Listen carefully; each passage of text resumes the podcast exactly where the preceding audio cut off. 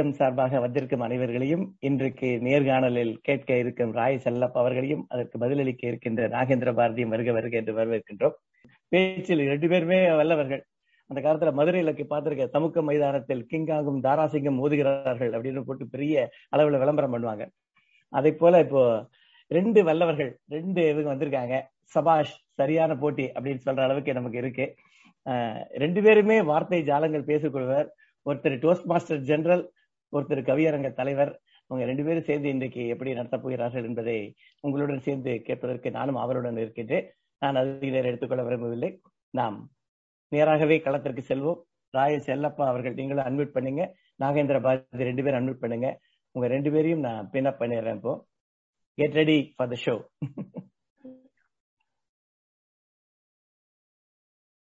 Raya Chellappa sir இனிய நண்பர்களே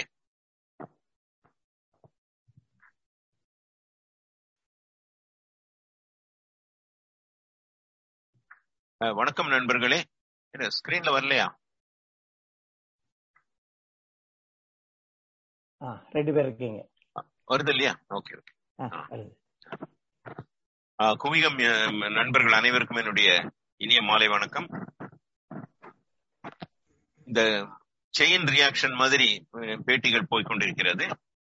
so Nagendra Bharathi அவர்களை நான் பேட்டி காண்பது இன்று நடைபெற உள்ளது நாங்கள் ஓரளவுக்கு ஏற்கனவே ஒத்திகை பேட்டி நடத்திவிட்டோம். இருந்தாலும் அதை விடவும் சிறப்பாக இது நிஜ பேட்டி அமைய வேண்டும் என்பது நான் நாகேந்திர பாரதிக்கு ஏற்ப தெரிவிக்கும் வேண்டுகோளாகும். வணக்கம் நாகேந்திர பாரதி அவர்களே. குவிகம் சார்பில் உங்களை பேட்டி காண்பது பற்றி மிகுந்த மகிழ்ச்சி அடைகிறேன். இந்த வாய்ப்பை வழங்கிய அனைவருக்கும் என்னுடைய நன்றி அறிதலை முதலிலேயே தெரிவித்துக் கொள்கிறேன். காரணம் கடைசியில் நேரம் இல்லாமல் போகலாம். அதனால் முதல் கேள்வியாக குவிகத்தை பொறுத்தவரை நேரம் முக்கியம். ஆறு இருபத்தி ஒன்பது புள்ளி ஒன்பது ஒன்பது ஒன்பது வரும்பொழுது முடித்து விடுவோம். எனவே உங்களை பற்றி உங்களுடைய பிறப்பு வளர்ப்பு படிப்பு கல்வி முதல் வேலை வரையில் நீங்களே சுருக்கமாகவோ விரிவாகவோ உரிய நேரத்தில் சொல்லிவிடுங்கள் என்று உங்களிடமே இந்த பாலை I am throwing the ball to you Nagendra Bharathi. Rai Chellappa அவர்களே வணக்கம் குவியம் அன்பர்களே. ராய் செல்லப்பா அவர்களே நீங்கள் சொல்லியது போல சுருக்கமாகவோ அல்லது விரிவாகவோ பிறப்பு வளர்ப்பு படிப்பு முதல் வேலை வரை உடனடியாக சொல்லிவிடுகிறேன். நான் பிறந்து வளர்ந்தது திருவுத்தர கோசமங்கை ராமநாதபுரம் மாவட்டத்தில் உள்ள திருவுத்தர கோசமங்கை என்ற ஊர். இது மாணிக்க வாசகர் பாடல் பெற்ற ஸ்தலம். திருப்பள்ளி எழுச்சியிலே ஒரு பாடல் வரும். அது பழச்சுவையென அமுதன அரிதன எளிதன அமரரும் அறியார். இது அவன் திருவுரு இவன் அவன் எனவே எங்களை ஆண்டு கொண்டு இங்களும் தருளும் மதுவளர் பொழில் திரு உத்தர உள்ளாய் என்று எங்களது ஊரை பற்றி பெருமையாக சொல்லிக் கொள்வது முதலில் என் பிறந்த மண்ணுக்கு செய்கின்ற ஒரு மரியாதையாக நான் நினைக்கின்றேன். அதே போன்று நீத்தல் விண்ணப்பம் இருபது பாடல்களிலும் திருவுத்தரகோசமங்கை பற்றி திருவாசகத்திலே மாணிக்க வாசகர் பாடியுள்ளார். அதுதான் நான் பிறந்து வளர்ந்த ஊர். எனது அம்மாவின் அப்பா தாத்தா அவர்கள் ராமநாதபுரம் சமஸ்தானம் தேவஸ்தானத்திலே விசாரணை அதிகாரியாக இருந்து பல கோயில்களிலே பேஸ்காராக இருந்து திருவுத்தரவசமங்கை கோயிலிலும் பேஸ்காராக இருந்ததால் பேஸ்காரின் பேரன் என்ற முறையிலே கோயிலே நாங்கள் பள்ளி பருவத்திலே அந்த வாகனங்களுக்கு இடையிலெல்லாம் சென்று விளையாடுவது வழக்கம். உத்தரவசமங்கை கோயிலை பற்றி இன்னும் ஒன்றும் சொல்லலாம். அங்கே இருக்கும் நடராஜர் சிலை மரகத சிலை அதை தரிசிப்பதற்காக இந்தியாவில் இருந்து பல ஊர்களில் இருந்தும் மக்கள் அங்கு குவிவார்கள் திருவாதிரை திருநாள் அன்று. அப்பொழுதெல்லாம் எங்கள் ஊரிலே இரண்டே பஸ்கள் தான் வரும். காலையில் எட்டரை மணிக்கு சாயந்தரம் நாலரை மணிக்கு. அன்று திருவாதிரை திருநாள் அன்று மட்டும் ஏகப்பட்ட கார்கள் பலவிதமான கார்கள் ஊர் முழுக்க நிரம்பி இருக்கும். நாங்கள் அந்த கார்களுக்கு மத்தியிலே ஓடி பிடித்து ஒளிந்து பிடித்து விளையாடி கொண்டிருந்த நினைவெல்லாம் அந்த பள்ளிப்பருவ நினைவுகள். அப்படி கோயிலும் கோயில் சார்ந்த அமைப்புமாக அமைந்தது எனது பள்ளிப்பருவ வாழ்க்கை. அதனுடைய மறுபக்கமாக எனது அப்பாவின் அப்பா பாட்டனார் அவர்கள் பக்கத்து கிராமங்களில் இரண்டு மூன்று கிராமங்களில் பல நிலங்கள் வைத்திருந்தார். எனவே அது ஒரு விவசாய குடும்பமாகவும் திகழ்ந்தது. எனது அப்பாவின் குடும்பம் விவசாய குடும்பம் அம்மாவின் குடும்பம் கோயில் ரிலேட்டட் குடும்பம். இப்படி கோயிலும் கோயில் சார்ந்ததும் வயலும் வயல் சார்ந்ததுமாக எனது வாழ்க்கை பள்ளி பருவம் தொடங்கியது. அதற்கு எனது பெற்றோர்களுக்கும் எனது அந்த ஊருக்கும் எனது நண்பர்கள் ஆசிரியர்கள் அனைவருக்கும் நான் நன்றி சொல்ல கடமைப்பட்டிருக்கிறேன். அடுத்ததாக நூலகம். எனது தெருவுக்கு பக்கத்து தெருவிலே நூலகம் இருந்ததால் அந்த நூலகத்தில் சென்று படிக்கின்ற நேரம் தவிர பெரும்பாலும் அங்கு சென்றே கதியாக கிடப்பது உண்டு. மேகசைன்ஸ் புஸ்தகங்கள் எல்லாம் படித்து அங்குதான் பொன்னியின் செல்வன் சிவகாமியின் சபதம் போன்றவை எல்லாம் எனக்கு அறிமுகமாயின. எனது அப்பத்தா அவர்களிடம் நான் பொன்னியின் செல்வன் நாவலை ஐந்து பாகங்களை இரண்டு முறை படித்து காட்டி இருக்கின்ற அனுபவம் எல்லாம் எனக்கு உண்டு. பள்ளிக்கூடத்திலும் நல்ல திறமையாக படித்தேன். எல்லா பாடங்களிலும் முதல் மதிப்பெண்ணை வாங்கி ஒன்றாவது படிக்கும் பொழுது நான் முதல் மாதத்திலேயே அத்தனை பாடங்களையும் படித்து விட்டேன் என்பதனால் என்னை இரண்டாவதுக்கு இரண்டாவது மாதத்திலே தூக்கி போட்டு விட்டார்கள். வழி வலிக்கவில்லை. இரண்டாவது வகுப்புக்கு தூக்கி போட்டு விட்டதாக சொல்லுவார்கள். அப்படி கல்லூரி பள்ளி பருவம் இளமை நன்றாக கழிந்தது. அதே நேரத்திலே நான் அந்த நூலகத்திலே ராப்பி சேதுப்பிள்ளை அவர்கள் ஊரும் பேரும் என்ற ஒரு புத்தகத்தை படித்து எதுகை மூனையை எழுதுவதிலே ஒரு ஆசை ஏற்பட்டு கவிதைகள் எழுதும் ஆர்வம் ஏற்பட்டது. அப்பொழுது எழுதிய ஒரு கவிதை எனது தமிழாசிரியரால் பெரிதும் பாராட்டப்பட்டு எங்களது பள்ளி ஆண்டு விழா மலரிலே பத்தாவது வகுப்பிலே பிரசுரிக்கப்பட்டது. அதை மட்டும் சிறிய கவிதை தான் வாசித்து விடுகிறேன். சூரிய உதயம். பனைமரத்திடையே பகலவன் போன்ற பார்த்த நிலவு பெண் பயம் கொள்ள தனிமை கண்டு தவித்த அப்பெண் துணியடை மேகம் துணையென மறைய திணைகதிர் கொய்ய நின்றிடும் மறவர் தினவுதோள் பொங்கி ஆர்த்திடும் வேளை சுனையிடை திகழும் சுந்தர கொக்கொடு சுருதியை பாடும் புள்ளினம் ஒருபால் கனைதொடு கயல்விழி மாதர்கள் கூடி வளைகரம் ஒழிக்க வாவியில் ஆடி இணையிலா பொருளை மனதிலே ஏற்ற எழுகதிர் கண்டு போற்றினர் ஆண்டோர் என்பது நான் பத்தாவது படிக்கும் பொழுது எழுதிய கவிதை எனது ஆண்டு மலரிலே எங்கள் பள்ளியின் ஆண்டு மலரிலே வெளியிடப்பட்டது. அப்பொழுது ஆயிரத்தி தொள்ளாயிரத்தி அறுபத்தி ஒன்பதுல அம்புலி பயணம் நிலவில் மனிதன் இறங்கிய அந்த பயணத்தை பற்றி ஆனந்தவரிடனில் போட்டி வைத்திருந்தார்கள். அதில் கலந்து கொண்டு அம்புலி பயணம் என்ற தலைப்பிலே கவிதை எழுதி அனுப்பி அதற்கு ஆறுதல் ஆறுதல் பரிசாக இரண்டு மாதங்களாக ஆனந்தவிடம் தொடர்ந்து எங்கள் வீட்டுக்கு வந்ததும் நினைவில் இருக்கிறது. இவையெல்லாம் அந்த கவிதை காலத்தையும் நூலக காலத்தையும் கோவில் காலத்தையும் பள்ளி காலத்தையும் பற்றிய நினைவுகள். அடுத்ததாக பள்ளி பருவம் முடிந்து பியூசி சிவகங்கை மன்னர் துறைச்சிக்கம் கல்லூரியில் படித்தேன். அங்கு எனது பெரிய தாத்தா நலசாமி பிள்ளை அவர்கள் பெரிய கிரிமினல் லாயர். நமது இரா முருகன் எழுத்தாளர் அவர்களுக்கெல்லாம் அவரை பற்றி தெரியும். அவருடைய தெற்கு தெரு கதையிலே கூட அவரை பற்றி எழுதியுள்ளார். அங்கு மீரா கவிஞர் மீரா அவர்கள் தமிழ்துறை தலைவராக இருந்த பொழுது அவர் முன்னிலையிலே பல பட்டிமன்றங்களிலே கலந்துள்ளேன். அதில் ஒரு பட்டிமன்ற தலைவராக வந்தவர் முகத்தில் அம்மைத்தெழும்புகள் இருக்கும் பொழுது நான் ஆரம்பித்த முன்னுரை இப்படி இருந்தது. இலக்கியமும் இலக்கணமும் இணைந்த சோலை கலக்கியதில் புகுந்த அவர் கன்னத்திலே காப்பியங்கள் தந்த முத்தம் தான் தழும்போ என்று நான் பாடிய கவிதைக்கு மீரா அவர்கள் கைதட்டியது இன்றும் ஞாபகம் வைக்கிறது அது பியூசி வாழ்வு. அடுத்தது பிஎஸ்சி கெமிஸ்ட்ரி மதுரை கல்லூரியில் வந்து அங்கு படிக்கும் பொழுது பதினெட்டு வயதில் எனக்கு திருமணமாகிவிட்டது. அதை பற்றி நான் பின்னால் சொல்கிறேன். அங்கு மிகவும் அருமையான நினைவுகள் கல்லூரி நினைவுகள். அடுத்ததாக பி பிஜிஎல் லா படித்தேன். அது எனது நலசாப்பிள்ளை அவர்களுடைய மகள் மருமகன் முருகேசன் என்பவர் மதுரையில் பிரபலமான கிரிமினல் ஆயர் அவர் என்னை ஒரு வருடம் நான் பிஎஸ்சி முடித்து விட்டு சும்மா இருந்து டைப்ரைட்டிங் ஷார்ட் ஹேண்டர் எல்லாம் படித்துக் கொண்டிருக்கும் பொழுது பிஎல் படி என்று சொல்லி சேர்த்து விட்டார். அது மூன்றாவது வருடம் படித்துக் கொண்டிருக்கும் பொழுது பிஜிஎல் முடித்து விட்டேன். பிஎல் முடிக்கவில்லை. அந்த நேரத்திலே இந்தியன் வங்கியிலே வேலை கிடைத்தது. நடுவிலே டைப்ரைட்டிங் ஷார்ட் எல்லாம் கற்றுக்கொண்டிருந்தேன் இந்தியன் வங்கியில் முதலில் கூத்தாநல்லூர் தஞ்சாவூர் மாவட்டத்தில் வந்தியத்தேவன் வெண்ணாரில் குதிரையில் செல்லக்கூடிய அந்த வெண்ணாற்று ஞாபகத்தோடு கூத்தாநல்லூரிலே வேலை பார்த்தேன். பிறகு அதற்கடுத்து முத்தையால்பேட்டை அதற்கடுத்து ஜோத்பூர் ராஜஸ்தான். அந்த மூன்று வருடம் நான்கு வருடங்கள் முடிந்தவுடன் எனக்கு ப்ரொமோஷன் ஆபீசர் ப்ரொமோஷன் கிடைத்து ராஜஸ்தான் ஜோத்பூர் சென்று இந்தி படங்கள் இந்தி பாட்டுகள் கேட்டு மகிழ்ந்த காலம் அது.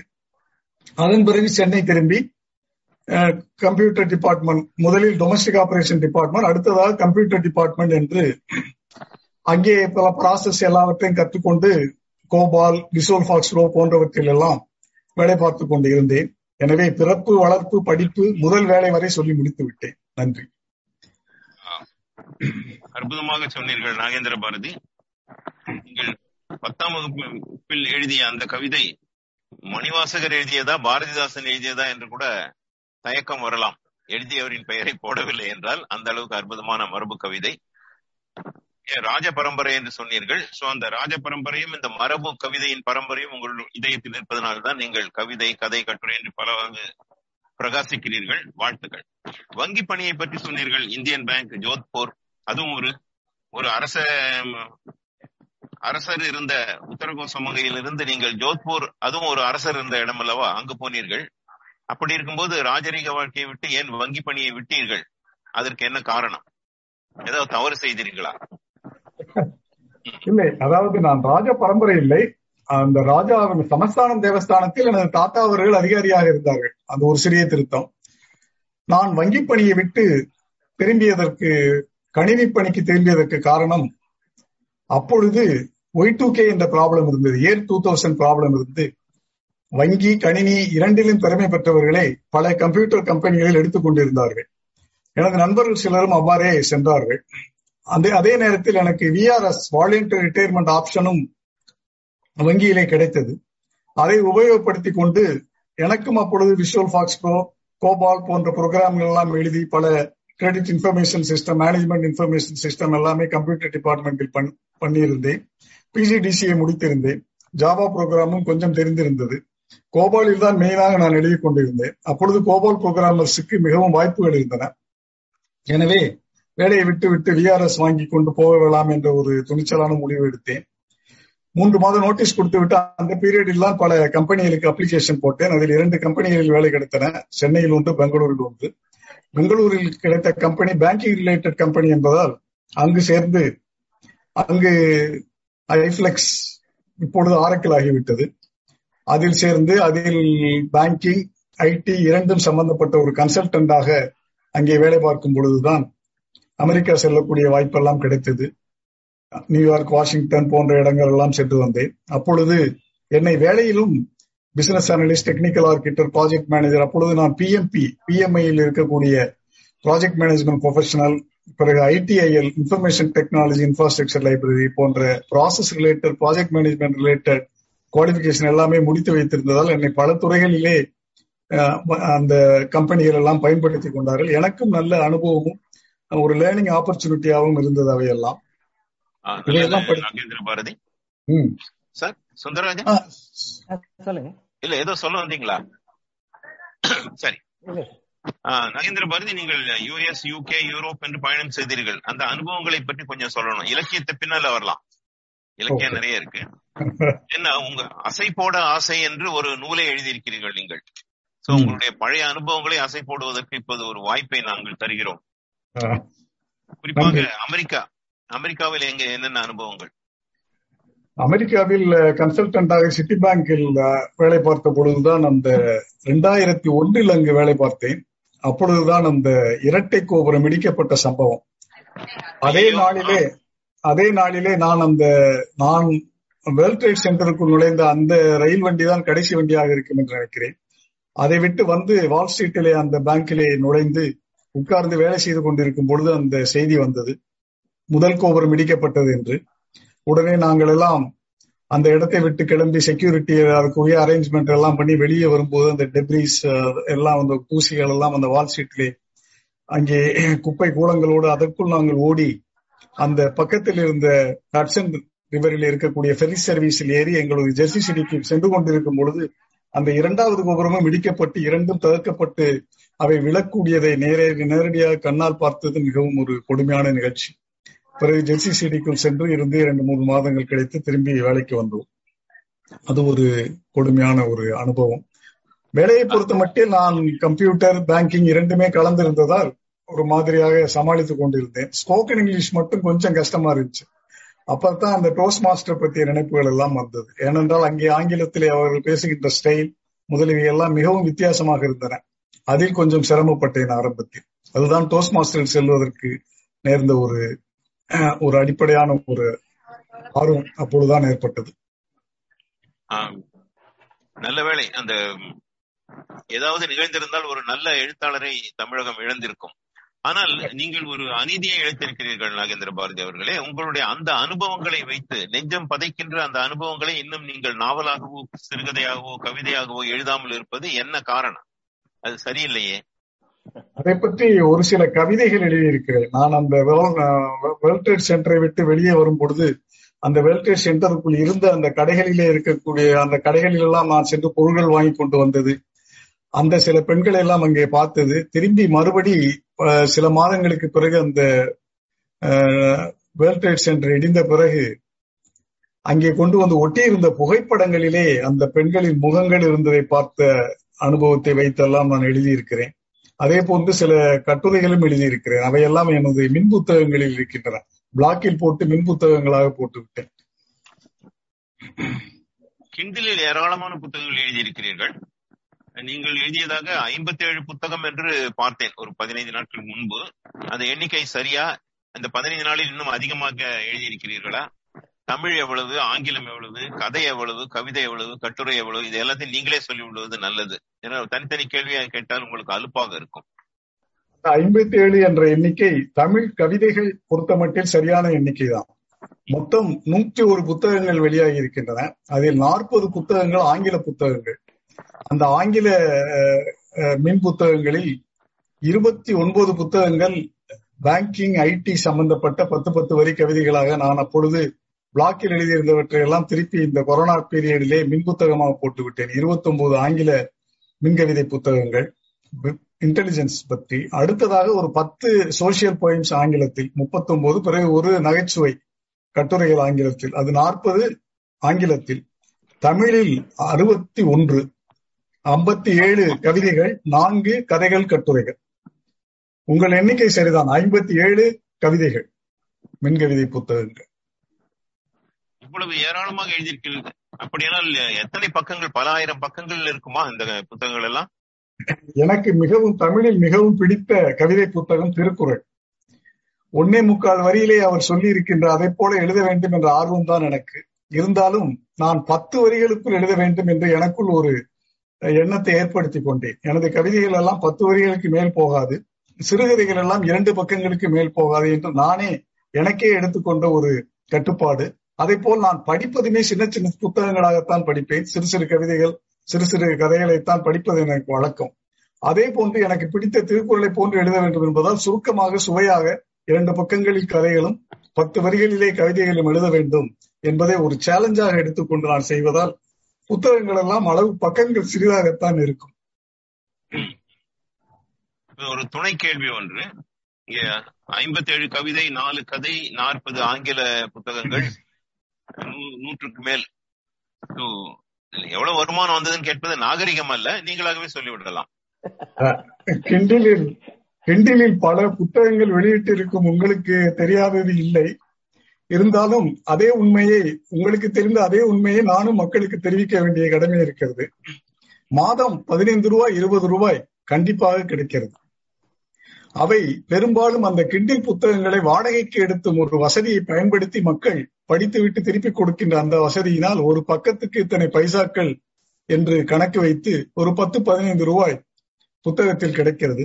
நான் இந்த நூத்தி ஒரு புத்தகங்களை போட்டதற்கு காரணம் நான் பிளாக்கிலே ஆயிரத்தி ஐநூறு கவிதைகள் எழுதி வைத்திருந்தேன் தமிழிலே. ஆயிரம் கவிதைகள் ஆங்கிலத்தில் இருந்தன அவையெல்லாம் பிளாக்கில் இருப்பதற்கு பதிலாக அவற்றை ஒரு இன்டர்நெட்டில் ஸ்டோரேஜில் எப்படி வைப்பது என்று யோசித்துக் கொண்டிருக்கும் பொழுது நமது சுந்தரராஜன் அவர்களிடமும் கிருபானந்தன் அவர்களிடம் பேசுகின்ற சந்தர்ப்பம் கிடைத்தது. அப்பொழுதுதான் அவர்கள் அமேசான் கிண்டிலை பற்றி அறிமுகப்படுத்தினார்கள். அதில் போட்டு வைக்கலாமே என்று. அதை நான் முயற்சி செய்து பார்த்த பொழுது அது மிகவும் எளிமை எளிதாகத்தான் இருந்தது. எனவே அந்த கொரோனா பீரியடில் அந்த ஒரு வருடங்களை பயன்படுத்தி ஒரு வருடத்தை பயன்படுத்தி அந்த நூறுத்தி ஒரு புத்தகங்களையும் அமேசான் கிண்டிலே போட்டு விட்டேன். அதை நான் ஸ்டோரேஜாக போட வேண்டும் என்ற எண்ணத்தினால் தானே ஒழிய அதிலிருந்து வருமானம் கிடைக்காது என்பது நம் எல்லோருக்கும் தெரிந்த விஷயம் தானே உங்களுடைய கவிதை உங்களுடைய கதை கவிதையின் உள்ள தலைப்புகள் ரொம்ப அழகாக இருக்கிறது. குறிப்பாக நூறு புத்தகம் எழுதும்போது தலைப்பு வைப்பதற்கு தடுமாற வேண்டி இருக்கும் ராக்கி ரங்கராஜன் அவர்களை பற்றி ஒரு நண்பர் கூறினார். அதாவது அவர் இரண்டாயிரம் சிறுகதைகளுக்கு மேல் எழுதியிருக்கிறார். ஒரு கதையில் வந்த பாத்திரத்தின் பெயர் இன்னொரு கதையில் வந்தது இல்லையா அவருடைய திருமதி கூறினார்கள் என்று சுபாவோ யாரோ கூறினார்கள். அதுபோல இந்த இந்த கதைகளுக்கெல்லாம் நூறு கதைகளுக்கு தலைப்பு எப்படி வைக்கிறீர்கள்? நினைவுகளின் கூடாரம் சிரித்து வாழ வேண்டும் நிறம் மாறும் இலைகள் இந்த மாதிரி அழகான தலைப்பு. இந்த சிரித்து வாழ வேண்டும்னா எம்ஜிஆர் தொடர்பானதா அது? சிரித்து வாழ வேண்டும் என்பது நகைச்சுவை கட்டுரைகளின் தொகுப்பு.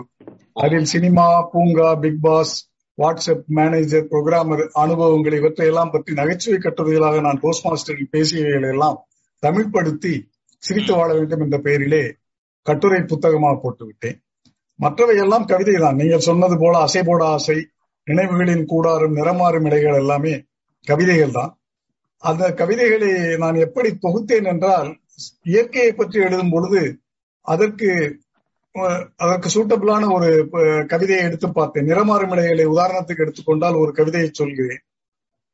பசும் மஞ்சள் நிறைத்த நிலை தளிராகி இளம் பச்சை நிறத்தினிலே இலையாகி கடற்பச்சை நிறத்தினிலே காய் தொட்டு கரும்பச்சை நிறத்தினிலே கனி தொட்டு செம்பச்சை நிறத்தினிலே சருகாகி கருஞ்சிவப்பு நிறத்தினிலே விழுகின்ற பசும் மஞ்சள் விரித்து உருவாகி கருஞ்சிவப்பு சுருங்கி எருவாகி மனிதர்களின் வாழ்க்கை ஓட்டத்தை மாறுகின்ற நிறத்தாலே காட்டுகின்றாய் என்று நிறம் மாறும் இலைகள் என்ற புத்தகத்தில் இருக்கக்கூடிய ஒரு கவிதை இது. இதுபோன்று ஒவ்வொரு கவிதை புத்தகங்களிலுமே அதனுடைய நினைவுகளின் கூடாரம் என்றால் அது ஒரு நினைவுகளின் நினைவுகளின் கூடாரமாய் வீடுகள். காலத்தின் மாற்றத்தால் மாறிக்கொண்டு உள்ளிருந்து வெளியே விளையாடிக் கொண்டு வெளியிருந்து உள்ளே உறங்கிக் கொண்டு உற்று பார்ப்போர் யாரும் உண்டோ என்று. அதே போன்று அசை போட ஆசையிலே தேவார பாட்டோடு பேஸ்கார் தாத்தா கைத்தடியின் வீச்சோடு விவசாயி தாத்தா முறுக்கிய மீசையோடு போஸ்ட் மாஸ்டர் தாத்தா தாத்தாக்கள் இல்லை என்று நினைத்திருந்த நேரம் தாத்தா என்ற குரலுக்கு திரும்பி பார்த்தேன். இப்படி அந்த தொகுப்புகளில் எல்லாம் அதற்கேற்றது போல் வைத்திருப்பேன். இப்ப மாட்டிக்கொண்டீர்கள். உங்களுடைய ஒரு புத்தகம் வயசு கோளாறு என்று. இதில் அனுபவபூர்வமான கவிதையா என்று அறிந்து கொள்ள நண்- நண்பர்களுக்கு விருப்பம். நிச்சயம் அனுபவம் கலந்தது தானே நான் கவிதைகளை எழுதுவது எல்லாமே மூன்று வகையாக பிரிக்கலாம். பார்த்தது படித்தது பட்டது என்று மூன்று பாக்களாக வைத்துக் கொள்ளலாம். அதில் பட்டது என்பது நாம் பட்டது படித்தது எவ்வளவு படித்தது பார்த்தது நாம் பா- பார்க்கின்ற விஷயங்கள்.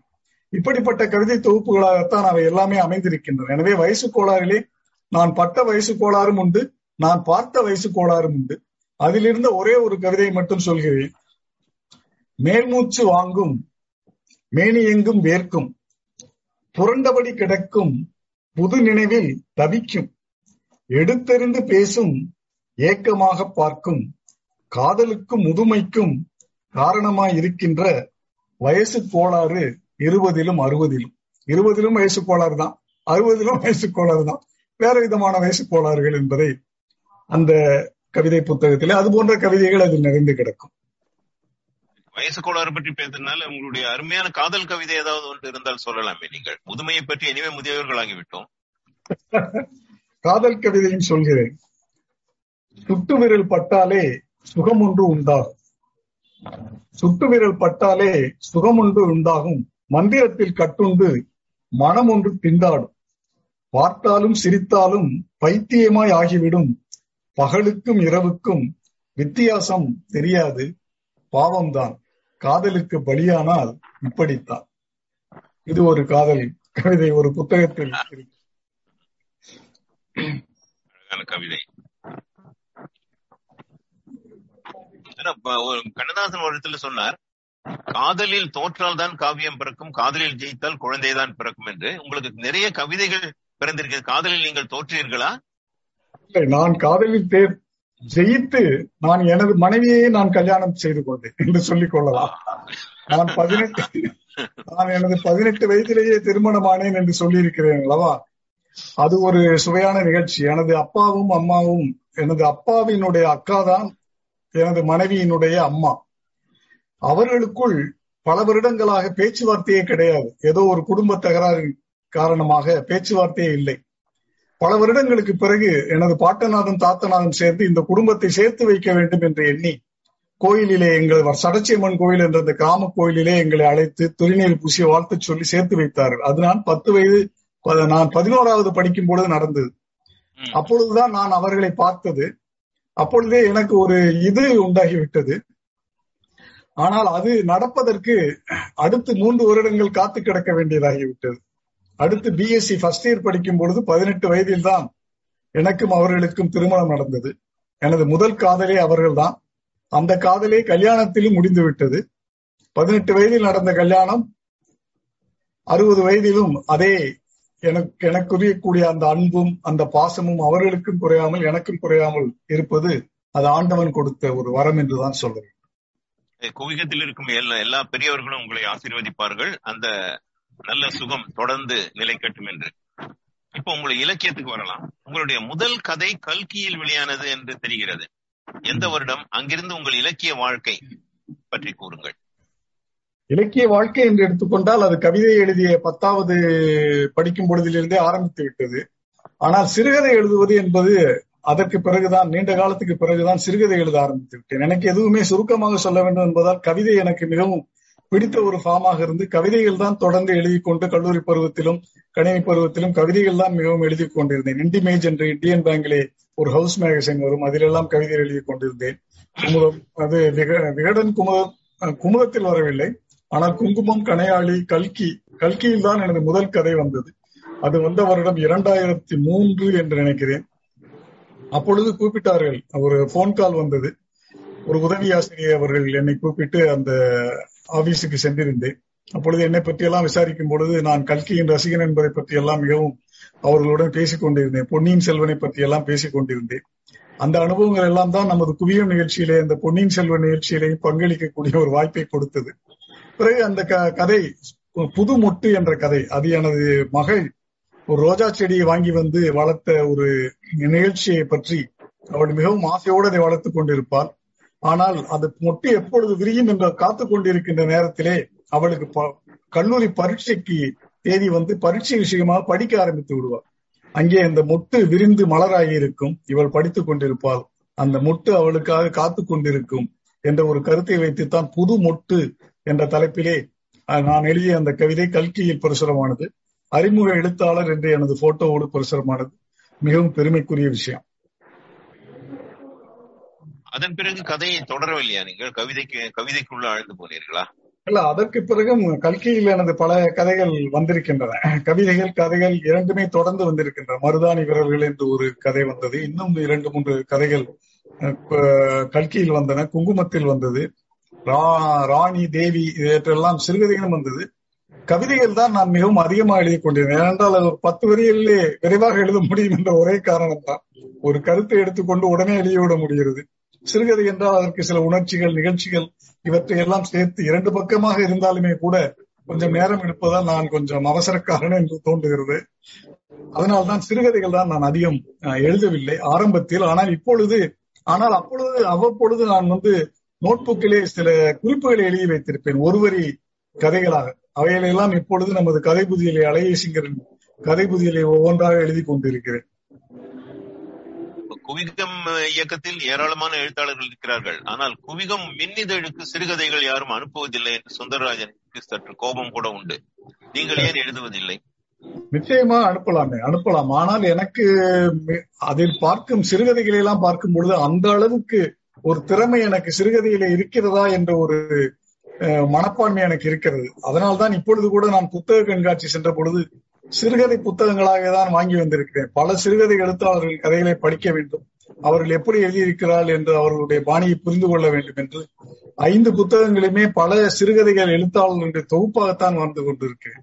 கவிதைகள் கதைகள் கவிதைகள் அந்த காலத்திலிருந்தே பாரதிதாசன் பாரதியார் இவற்றையெல்லாம் படித்து ஒரு அனுபவம் கிடைத்து நம்ம கவிதையை பற்றி ஒரு ஒரு ஸ்டேபிள் ஃபீலிங் கிடைச்சிருக்கு. சிறுகதை பற்றி இன்னமும் அந்த மாதிரி கிடைக்கல. ஒரு உணர்ச்சி நிகழ்ச்சி எழுதி கடைசியில ஒரு டேர்னிங் பாயிண்ட் போட்டா ஒரு சிறுகதைங்கிற லெவல்ல தான் இருக்கேன். பட் சில சிறுகதைகள்லாம் படிக்கிறப்போ இப்போ லாசாரா சிறுகதை சுஜாதா சிறுகதை இந்த மாதிரி இவங்க சிறுகதைகள்லாம் படிக்கிறப்போ அதுல இன்னும் என்னமோ சம்திங் இன்னும் கொஞ்சம் இருக்கு. அதை நம்ம எப்படி கொண்டு வர்றது அப்படிங்கறத தான் நான் வந்து இப்ப முயற்சி பண்ணிக்கிட்டு இருக்கேன். கூடிய விரைவில் குவியத்துக்கு நிச்சயமாக சிறுகதை அனுப்புவேன். இப்பொழுதே குவியத்தினுடைய ஒளிச்சித்திரத்துக்காக எனது ஒரு சிறுகதையை பேசி அனுப்பியுள்ளேன். அதாவது ஒரு அழகியின் கதை இல்ல. அத பேரு வந்து வேற பேர். ஒரு அழகியின் கதை என்பது குவிய விருட்சத்தில் போட்டது. இன்னும் ஒரு சிறுகதை எழுதி அனுப்பியிருந்தேன்.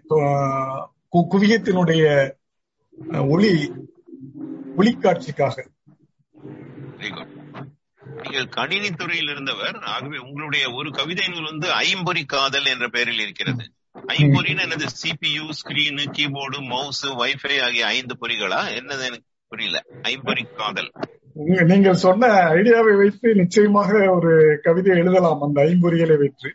ஆனால் நான் எழுதிய ஐம்பொறி கவிதைகள் வந்து நமது மெய்வாய் கண்மூக்கு செவி இவற்றில் ஏற்படக்கூடிய ஒளி ஊறு ஓசை நாற்றம் அவற்றோடு இருக்கக்கூடிய ஐம்பூதங்கள் நிலம் நீர் நெருப்பு காற்று இவை சம்பந்தப்பட்ட அந்த ஐம்பொறி காதல் என்ற கவிதைகளை இந்த ஐம்பொறியல் மூலமாக ஒருத்தி காதலை எப்படி வெளிப்படுத்தி விட்டார் அதில் எப்படி காதலில் விழுந்து விட்டோம் என்பதைத்தான் ஐம்பொறி காதல் என்ற கவிதையிலே நான் சொல்லியிருப்பேன். ஆனால் நீங்கள் சொன்னபடி அந்த கம்ப்யூட்டர் ரிலேட்டட் பல விஷயங்களை பற்றி நான் அந்த இன்டெலிஜென்ஸ் என்று 29 புத்தகங்கள் மின் புத்தகங்கள் போட்டிருக்கின்றன அல்லவா? அவற்றிலே பல கவிதைகள் வந்து கம்ப்யூட்டர் ரிலேட்டட் இருக்கிறது. அதில் ஒன்றை என்றால் சொல்கிறேன் அதாவது பினான்சியல் ரிஸ்க் பற்றி ஒரு கவிதை இருக்கிறது. பிக் டேட்டா டேட்டாவை பற்றி சில கவிதைகள் இருக்கின்றன.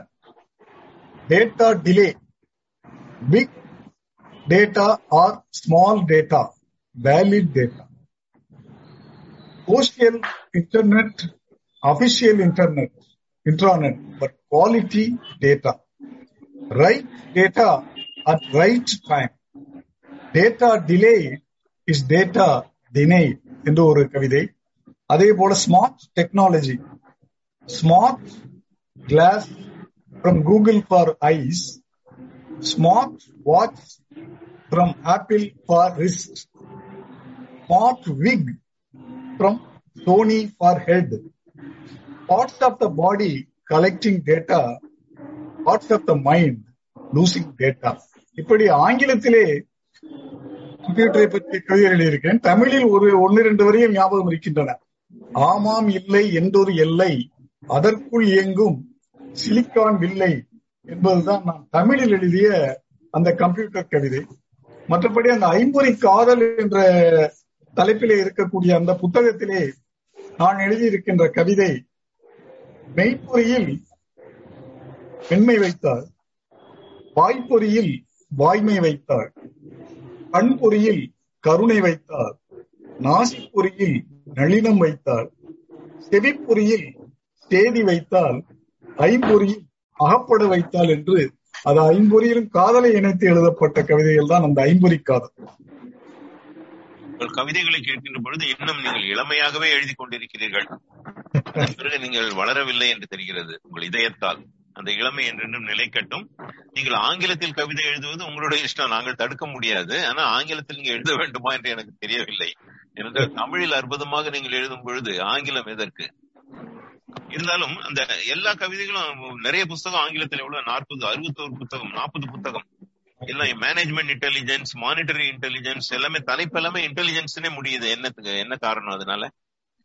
அப்பொழுது நான் கம்ப்யூட்டர் அஹ், கணினித் துறையிலும் துறையிலும் வேலை பார்த்து கொண்டிருந்த பொழுது நான் படிப்பதெல்லாம் பெரும்பாலும் கணினி புத்தகங்களும் வங்கி புத்தகங்களும் பிசினஸ் லைன் போன்ற இவற்றை பற்றி தான் நான் படித்துக் கொண்டிருந்தேன். அந்த நமது கல்கி பொன்னியின் செல்வன் சிவகாமி அவையெல்லாம் அந்த பள்ளி பருவத்தோடு முடிந்து விட்டது. அடுத்து பெரும்பாலும் நான் படிப்பது மிகவும் கம்மியாகிவிட்டது. சில கதைகள் கவிதைகள் எழுதி அனுப்பி கொண்டிருந்தேன். பெரும்பாலும் கணினி வங்கித் துறையிலேயே படித்துக் கொண்டிருந்ததால் அதை பற்றி எல்லாம் சுருக்கமாக எழுதலாமே. அது ஒரு புதுமையாக இருக்குமே என்று நினைத்துதான் அவற்றையெல்லாம் banking intelligence business intelligence financial intelligence risk intelligence technology intelligence என்று அது ஒரு 29 தொகுப்பு போட்டிருக்கிறேன். அதில் ஒரு கவிதையை மட்டும் பேங்கிங் இன்டெலிஜென்ஸில் இருந்து ஒன்று சொல்கிறேன். Financial risk balancing risk is liquidity risk betting risk is leverage risk performance risk is credit risk. Price risk is market risk. Operational risk is process risk is operational risk. Five risks are financial risk.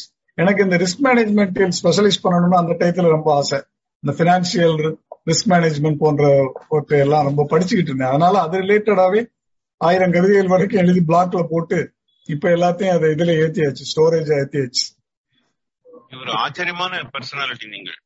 நார்மலா இந்த computer இந்த மாதிரி தொழில்நுட்ப துறையில ஓரளவு தேர்ச்சி பெற்றவுடன் அது பற்றி கட்டுரைகளை ஆங்கிலத்தில் எழுதுவார்கள். நீங்கள் கவிதைகளை எழுத வேண்டும் என்று உங்களுக்கு எண்ணம் எப்படி தோன்றியதுன்னு தெரியல. அதுக்கு ரிசப்ஷன் எப்படி இருந்தது? ரிசப்ஷன் ஆரம்ப காலத்தில் வந்து பிளாக்ல வந்து ரொம்ப பேர் படிச்சாங்க. படிச்சுட்டு அதுக்கு என்னுடைய Nagendra Bharathi dot blogspot dot IN என்பது எனது ஆங்கில blog Bharathi Nagendra dot blogspot dot ஐஎன்ங்கிறது Tamil blog நான் பிளாக்ல போட்டப்ப ரொம்ப பேர் படிச்சு பரிசுகள்லாம் ஐ மீன் பாராட்டுகள்லாம் கொடுத்திருந்தாங்க கமெண்ட்ஸ் கொடுத்திருந்தாங்க. ஏன்னா அப்ப இருந்த ஃப்ரெண்ட்ஸ் குரூப் எல்லாமே அந்த பேங்கிங் ஐடி ரிலேட்டட் குரூப் அவங்களுக்கு எல்லாம் அந்த லிங்க் அனுப்புறப்போ அவங்க படிச்சு அவங்களுக்கு இதெல்லாம் நல்லா புரிஞ்சு அதை ரசிக்கக்கூடிய ஒரு மனப்பான்மையோட போட்டுக்கிட்டு இருந்தாங்க. பட் புக்கா போட்டது இப்ப வந்து ஒன் இயருக்கு முன்னால தானே. இந்த கொரோனா பீரியட்ல தான் புஸ்தகமா போட்டேன். அது ஆரம்பத்துல சில லிங்க் அனுப்புறப்போ சில பேர் வாங்கினாங்க. அப்புறமேல எல்லாம் இந்த வாடகை அடிப்பு படிக்கிறவங்க எல்லாம் கொஞ்சம் பேரு பத்து ரூபா இருபது ரூபா நீங்க சொல்ற மாதிரி. அதான் வருது. மற்றபடி ஒரு திருப்தி ஸ்டோரேஜ் பண்ணியாச்சுங்கிற ஒரு திருப்தி அவ்வளவுதான். அந்தந்த நேரத்துல நமக்கு கிடைத்த அனுபவங்களை கவிதைகளாக படைத்து அதை மக்கள்கிட்ட கொடுத்துட்டோம் அவ்வளவுதான்.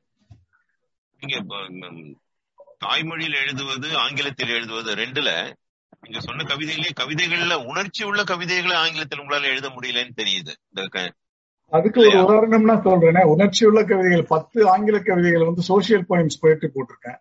அதுல ஒன்று வந்து being for her Seeing her eyes is to signal the self. Smiling at her is to change her mood. Walking her side is to watch her grace. Talking to her is to touch her heart. Laughing with her is to label the love. Drinking and eating are life or, or time for her sight. Thinking about her is to drink the wine. Leaving her at night is to weep till dawn. Breathing her name is to bathe in her soul. Bringing back life is being for her, being for her. இது ஒரு ஆங்கிலத்தில் social கவிதை நீங்கள் வேறு விதமாக போகிறீர்கள் anyway நீங்கள் நாவல் எழுத முயற்சித்தீர்களா என்று பொன் குலேந்திரன் சாட்டில் போட்டிருக்கிறார். நாவல் எழுத முயற்சித்ததும் இல்லை முயற்சிக்க போவதும் இல்லை. ஏனெல்லாம் எனது விருப்பம் எல்லாமே சிறுகதைகள் தான். நான் சுரு சுருங்க தரித்த குரல் என்ற ஒன்னே முக்கால் வரியில் எழுத முடியாமல் நான் இரண்டு பக்கத்தில் கதைகள் எழுதி கொண்டு பத்து வரிகளில் கவிதை எழுதி கொண்டிருக்கின்றன என்ற வருத்தம் தான் எனக்கு உண்டே ஒழிய நாவல் எழுதும் எண்ணமே கிடையாது. நாகேந்திர பாரதி என்று சொன்னாலே நம்முடைய குழுமத்தில் விருட்சம் குவிகம் குழுமத்தில் இருக்கிற உங்களை பற்றிய கருத்து என்ன என்றால் யார் வாட்ஸ்அப்பில் எழுதினாலும் அடுத்த நிமிடம் முதல் ஃபீட்பேக் போடுறவர் நாகேந்திர பாரதி. ராத்திரி பகல் என வேற வேலையை செய்ய மாட்டீங்களா என்று ஒரு நண்பர் கேட்டார். இது உண்மையிலே மே- இதை பற்றி நான் பெருமைப்படுகிறேன். நமது நண்பர்களை இப்ப நண்பர்களின் படைப்புகளை பார்த்து அதை பாராட்டுவது எனக்கு மிகவும் மகிழ்வுக்குரிய விஷயமாக இருக்கிறது. ஆனால் இரவு பகல் பாராமல் நான் போடுவதில்லை. ஓரளவு எனக்கு மற்ற விஷயங்களை எல்லாம் பார்த்து கொண்டு ஓரளவு இந்த காலை மதியம் இரவு இந்த மூன்று நேரங்களிலே சாப்பிட்ட பிறகு சிறிது நேரம் அதற்காக ஒதுக்கி போட்டுக்கொண்டிருந்தேன். இதற்கு முன்பு ஒரு இரண்டு வருடங்களுக்கு முன்பாக வாட்ஸ்அப்பே கதியாக கிடந்தேன் என்று எனது மனைவி கூட திட்டி நான் கொஞ்ச நாட்கள் அந்த எல்லா வாட்ஸ்அப் குரூப்புகளிலும் இருந்தே விலகி விட்டேன் விலகி விட்டதனால் தான் ஒரு மாசம் அந்த மாதிரி விலகி இருந்து பார்த்தேன். பிறகு அழகேசிங்கருடன் பேசும்பொழுது அவர் சொன்னா நீங்க கமெண்ட்டுகள் எல்லாம் ரொம்ப போட வேணாம். நீங்க சும்மா படிச்சுக்கிட்டு இருந்தாலே போதும். ஹெல்த்துக்கு ஏன்னா அப்ப கொஞ்சம் ஹெல்த் எல்லாம் பாதிக்கப்படுற மாதிரி இருந்துச்சு. ரொம்ப படிச்சுக்கிட்டு இதே படிச்சு இதே கமெண்ட் போட்டுக்கிட்டு இருந்தாலும் அதனால இப்ப வந்து ஓரளவு நான் கமெண்ட்டுகள் எல்லாம் சுருக்கிட்டேன். இருந்தாலும் கூட எனது சில கமெண்ட்டுகளை பெரிதாக தெரிவதற்கு காரணம் அது ரொம்ப பேர் கமெண்ட்டுகளை போடாததான் காரணமோ என்று தெரியவில்லை. அழகாக சொன்னீர்கள். நிறைய பேர் படிக்கிறார்கள். ஆனால் லைக் போடுகிறவர்கள் கம்மி. லைக் போடுகிறவர்களையும் கமெண்ட் போடுகிறவர்கள் இன்னும் குறைவு. அதுலயும் இந்த நம்ம விருட்சம் போன்ற இதுல வாட்ஸ்அப் வேர்ட் பிரஸ்ல போய் முதல்ல நீங்க பதிவு பண்ணிக்கிட்டு பாஸ்வேர்டு இருக்கணும். அப்பதான் நீங்க உள்ள போய் கமெண்ட் போட முடியும். எல்லாரும். வாட்ஸ்அப்ல கமெண்ட் போட்டுடுறாங்க. சோ வாட்ஸ்அப்புக்கு தான் எண்ணிக்கை வருதே ஒழிய அங்க பிளாக்ல எண்ணிக்கை வர மாட்டேங்குது இப்ப பிளாக் இன்னும் தொடர்ந்து எழுதிட்டு இருக்கீங்களா? நான் பிளாக் எழுதிட்டு இருக்கேன். ஆனா அதை வந்து ஒரு மூணு மாசத்துக்கு ஒரு தடவை அதை அப்படி அதுல இருக்கிறதெல்லாம் சேர்த்து புக்கா போட்டுட்டு பிளாக் இருக்கிறத டெலீட் பண்ணிருக்கு இப்ப பெரும்பாலும் சொல்பு இது கதைப்பு எல்லாம் ரொம்ப வாய்ப்புகள் இருக்கிறதுனால அதுல எழுதுறதே வந்து அப்படி பிளாக்லயும் போட்டுக்கிட்டு இருக்கேன். அந்த மாதிரி தான் பண்ணிக்கிட்டு இருக்கேன். மேற்கொண்டு உங்களை பத்தி என்ன சொல்ல விரும்புகிறீர்கள்? கடைசியா ஒரு கேள்வி நான் வச்சிருக்கேன். அதுக்கு முன்னாடி. அதுக்கு முன்னாடியே? உங்களுக்கு ஒரு வாய்ப்பு. சரி. அது டோஸ் மாஸ்டர்ஸை பத்தி கொஞ்சம் சொல்லலாம்னு நினைக்கிறேன். ஏன்னா இந்த இதுக்கு நடுவுல கேட்கணும்னு பார்த்தேன். மறந்துட்டேன். மன்னிக்கணும். சொல்லுங்க அது சொல்லுங்க. ரோஸ் மாஸ்டர் கிளப் இது நான் வந்து கணினித்துறை ஆரம்பத்திலிருந்தே நான் வந்து தமிழ் மீடியம் தான். அதனால ஆங்கிலத்துல பேசுறது வந்து ரொம்ப கஷ்டமா தான் இருந்துச்சு. அதுவும் நான் வங்கித்துறையில இருந்து கணினி துறைக்கு போன உடனே அங்க இருந்த கான்பரன்ஸ் கால்ஸ் எல்லாத்துலயும் அவங்க ஸ்போக்கன் யூகே யூஎஸ்ல இருந்து பேசுறவங்க லாங்குவேஜ் எல்லாமே ரொம்ப கொஞ்சம் புரிஞ்சுக்கிற கஷ்டமா இருந்துச்சு. சில அனுபவங்கள்லாம் கூட ஏற்பட்டுச்சு. அதாவது அவங்க புரிய சொல்றது சரியா புரியாமலேயே எஸ் சார் ஓகே சார் அப்படின்ட்டு வந்துருது. அப்புறம் பார்த்தா மினிட்ஸ் ஆஃப் த மீட்டிங்ல பார்த்தா நீங்க இது இதுக்கெல்லாம் ஒத்துக்கிட்டீங்கிற மாதிரி அப்புறம் மேனேஜர் கூப்பிட்டு திட்டுவார் எப்படி இதுக்கெல்லாம் நீங்க ஒத்துக்கிட்டீங்க? அப்படின்னு கேக்குறப்பதான் ஆகா நமக்கு இன்னும் ஆங்கில அறிவு அதை கேட்கறது பேசுறது இதுல எல்லாம் இன்னும் கொஞ்சம் நம்ம இம்ப்ரூவ் பண்ணணும் அப்படின்னு தோணுனதுனாலதான் அப்ப பாக்குறப்ப டோஸ்ட் மாஸ்டர்ங்கிற ஆர்கனைசேஷனை பத்தி தெரிய வந்துச்சு. அது நூறு இப்ப இன்னும் ரெண்டு வருடங்களில் நூறாண்டு முடிய போகுது ஆயிரத்தி தொள்ளாயிரத்தி இருபத்தி நாலுல ராப்ஸ் ஸ்மெட்லிங்கிறவர் ஆரம்பிச்சு ரெண்டாயிரத்தி இருபத்தி நாலுல நூறு வருடம் முடிய போகுது. கிட்டத்தட்ட மூணு லட்சம் பேர் அதுல இருக்காங்க உறுப்பினர்களாக இருக்காங்க. பதினாயிரம் கிளப்புகள் இருக்கு நூத்தி முப்பத்தஞ்சு கண்ட்ரீஸ்ல இருக்கு. தமிழ்நாட்டை பொறுத்த மட்டுமே வந்து கிட்டத்தட்ட இருநூறு கன்னியாகுமரியில இருந்து சென்னை வரைக்கும் கிட்டத்தட்ட இருநூறு கிளப்புகள் இருக்கு. கிளப்புகள்ல மூவாயிரம் பேருக்கு மேல மெம்பரா இருக்காங்க. நான் வந்து முதல்ல பெங்களூர்ல இருக்கிறப்பவே இங்க சேர்ந்துட்டேன். சென்னை டோஸ்ட் மாஸ்டர்ஸ் கிளப்னு சொல்லி. அதுல சேர்ந்துட்டேன். அதுல அப்புறம் இப்ப வந்து தமிழ் ஊற்றுன்னு சொல்லி தமிழும் ஆங்கிலமும் கலந்த பைலிங்குவல் கிளப் எல்லாம் கூட ஆரம்பிச்சிருக்கேன் அதுல ரெண்டுமே பேசலாம். முதல்ல நான் சேர்ந்ததனுடைய நோக்கமே வந்து ஆங்கிலத்து அறிவை வந்து இம்ப்ரூவ் பண்ணிக்கணும். ஸ்போக்கன் இங்கிலீஷ் அதுக்கு தான். அதுல வந்து சில ப்ராஜெக்ட்ஸ் எல்லாம் வச்சிருக்காங்க. அந்த ப்ராஜெக்ட்ஸ் ஒன்னொன்னும் வந்து ஒரு ஒரு விதமா பாடி லாங்குவேஜ் எப்படி டோன் எப்படி மாத்துறது அப்புறம் பெர்சுவேசிவ் ஸ்பீச் எப்படி இன்ஸ்பிரேஷனல் ஸ்பீச் எப்படி இது மாதிரி பல விதமான ப்ராஜெக்ட்ஸ் இருக்கு. அந்த ப்ராஜெக்ட் ஒரு பத்து ப்ராஜெக்ட் வரைக்கும் பண்ணி காம்பிட்டன் கம்யூனிகேட்டர் அப்படிங்கிற ஒரு சர்டிபிகேட் கொடுப்பாங்க. அந்த சிலபஸ் இப்ப மாத்தி பாத்வேன்னு இன்னொரு விதமான சிலபஸ் கொண்டு வந்திருக்காங்க. சோ இதெல்லாம் ஆரம்பத்துல கொஞ்சம் கொஞ்சமா பண்ண பண்ண எனக்கு கொஞ்சம் கொஞ்சம் இம்ப்ரூவ் ஆச்சு. ஆனா நான் வேலை பார்த்துக்கிட்டு பல விஷயங்களை தெரிஞ்சனால என்னால வந்து ரெகுலரா போக முடியல. இப்ப என்னன்னா இப்ப என் கூட சேர்ந்த எவ்வளவு பேர் வந்து அதுலயே வந்து பெரிய பெரிய பொசிஷன் போயிட்டாங்க. பிரசிடென்ட் டைரக்டர் அந்த மாதிரி எல்லாம் போயிட்டாங்க ஃப்ரெண்ட்ஸ் சில பேர் வந்து இன்டர்நேஷனல் ஸ்பீச் காம்படிஷனே போய் செகண்ட் பிரைஸ் எல்லாம் வாங்கிட்டு வந்துட்டாங்க. சோ நான் வந்து இரகுலர் டோஸ்ட் மாஸ்டர் தான் சொல்லணும். ஓரளவு அதுல போயிட்டு சில நேரங்கள்ல ஏதாவது பேசுறது ஏதாவது பரிசு வரும். ஹியூமரஸ் ஸ்பீச் கான்டெஸ்ட் எல்லாம் கலந்து பரிசு வாங்கியிருக்கேன். அப்பப்போ இவாலுவேஷன் ஸ்பீச் கான்டெஸ்ட் எல்லாம் கொஞ்சம் கொஞ்சம் பரிசு வாங்குறதோட இன்னமும் நான் முழுமுச்சா அதுல ரொம்ப பண்ணலைன்னா கூட அதனுடைய பலனை வந்து ஓரளவு அனுபவிச்சிருக்கேன். அதுக்கு நான் டோஸ்ட் மாஸ்டருக்கு நன்றி சொல்லணும். ஓரளவாவது இங்கிலீஷ் லாங்குவேஜ் கொஞ்சம் இம்ப்ரூவ் ஆயிருக்குன்னா அதுக்கு வந்து நிச்சயமா டோஸ்ட் மாஸ்டர் தான் காரணம். அது ரிலேட்டடா மக்களுக்கு வேற எதுவும் தெரியணும்னா கூட என்கிட்ட நான் குவியம் விருட்சம் குரூப்ல இருக்கேன். எனக்கு அனுப்புனாங்கன்னா நான் அந்த கிளப் பிரசிடென்ட் கூட உங்களை கான்டாக்ட் பண்ண சொல்லி. நிச்சயமா spoken English and communication skill leadership skill இது ரெண்டையும் வந்து நம்ம வந்து இம்ப்ரூவ் பண்ணிக்கிறதுக்கு அது ஒரு நல்ல இன்டர்நேஷனல் ஆர்கனைசேஷன் இப்பொழுதும் நீங்கள் கணினி துறையில் வெளிநாடுகளுக்கு செல்லும் வேலை இருக்கிறதா? இல்ல இப்பொழுது வந்து கணினி துறையில் என்னோட பையன் பொண்ணெல்லாம் கணினி துறையில போயிட்டாங்க. அதனால நான் இப்போதைக்கு வெறும் கதை கவிதை துறையோட நிறுத்திக்கலாம்னு சொல்லிட்டு அது மட்டும் தான் எழுதிக்கிட்டு இருக்கேன். இந்த ரெண்டாயிரத்தி ஒண்ணுக்கு பிறகு நீங்க நியூயார்க்கு போனது உண்டா?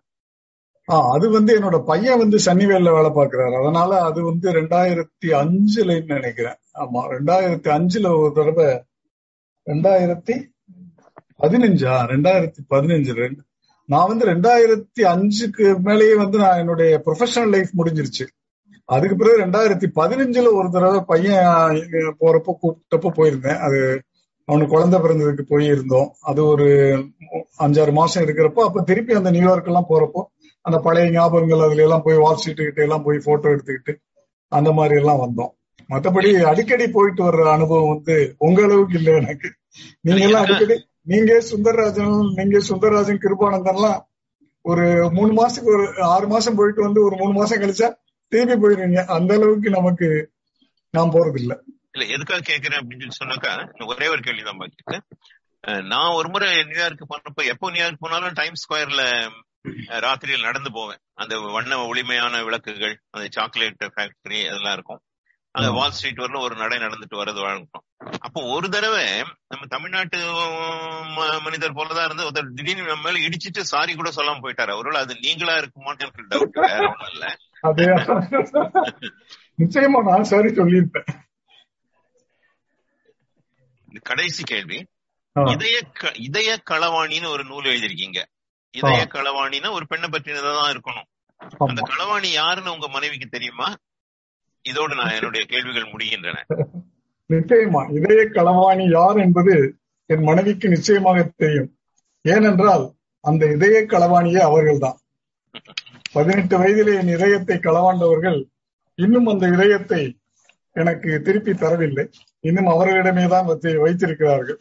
அந்த இதய களவாணி என்ற புத்தகத்திலே இருந்து ஒரே ஒரு கவிதை காற்று வர திறந்து வைத்த ஜன்னலுக்குள் திருடன் நுழைந்ததைப் போல் இயற்கையை ரசிக்க திறந்து வைத்த கண்களுக்குள் எவ்வளோ நுழைந்து இதயத்தை களவாடி சென்று விட்டால்.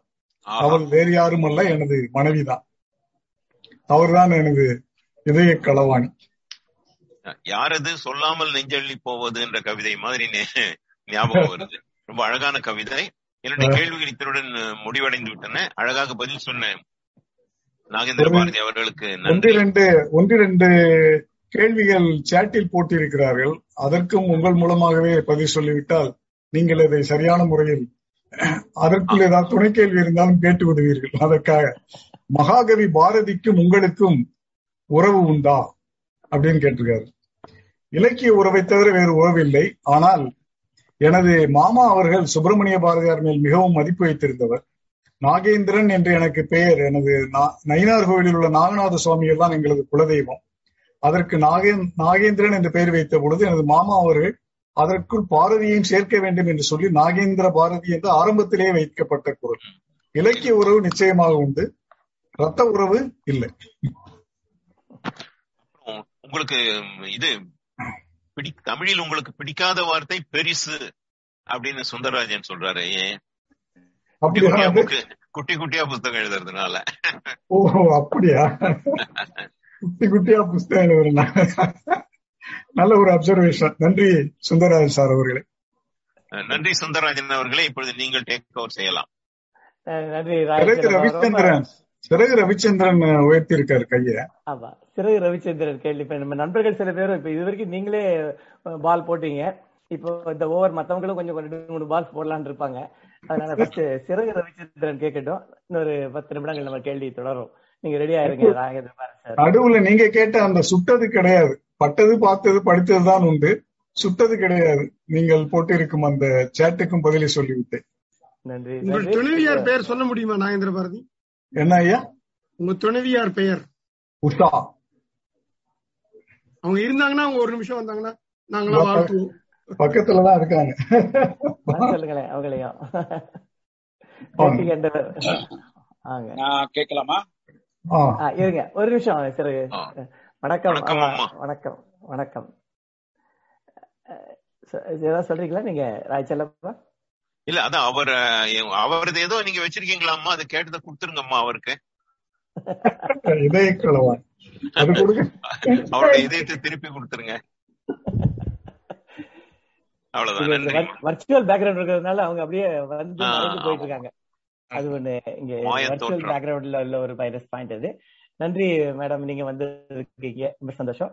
இப்போ நம்ம சிறகு ரவிச்சந்திரன் கேள்வி கேட்பாரு எனக்கும். நாகேந்திர பாரதிக்கும் ஒரு ஒற்றுமை இருக்கிறது. அது கவிதை இல்லை பிஎஸ்சி கெமிஸ்ட்ரி ஆச்சா இப்ப வந்து நான் கேட்க வந்த கேள்வி தமிழ் தமிழில் படித்து ஆங்கிலம் கற்று பல வெளிநாடுகளுக்கு சென்று ஆங்கிலத்தில் சரியாக பேச முயற்சித்து வெற்றியும் கண்ட நீங்கள் ம- கவிதை எழுதுகிறீர்கள் குறிப்பாக மரபு கவிதைகள் எழுதுகிறீர்கள். உங்களுக்கும் இந்த மரபு கவிதைக்கும் உள்ள கெமிஸ்ட்ரி என்ன? மரபு கவிதை மேல் எனக்கு மிகுந்த மரியாதை இருக்கிறது. ஆனால் மரபு கவிதை எழுதுவதற்கு மிகவும் அதிகமாக முயற்சி செய்ய வேண்டும் என்பது எனது எண்ணம். ஏனென்றால் அந்த இலக்கண இல- இலக்கணங்கள் எல்லாம் சரிவர தெரிந்திருந்தால்தான் அந்த மரபு கவிதை சரியாக வரும் வெண்பா எழுதுகிறேன் என்று சொல்லிவிட்டு அங்கெங்கே சீரும் தலையும் தட்டினால் இது வெண்பா அல்ல என்று எல்லோரும் சொல்லி விடுவார்கள் என்பா என்று நமது அழகி சிங்கர் கொண்டு வந்தது மிகவும் எளிமையான வடிவ- வடிவமாக இருக்கிறது. அதில் எழுதுவது இப்பொழுது பழக்கமாகிவிட்டது. அது தவிர புதுக்கவிதை என்ற பாணியிலே ஹைக்கூ என்று மூன்று வரிகளில் எழுதுவது எனக்கு மிகவும் பிடித்ததாக இருக்கிறது.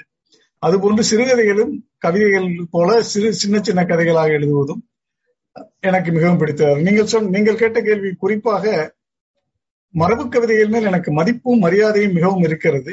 ஆனால் அதை எழுதுவதற்கு நாம் மிகவும் அதிகமாக முயற்சி செய்ய வேண்டியிருப்பதால் புதுக்கவிதை எழுதுவதையே நான் விரும்புகிறேன். ஓ அதுல. கெமிஸ்ட்ரி இல்ல. ஆமா அங்கே கெமிஸ்ட்ரி இல்ல.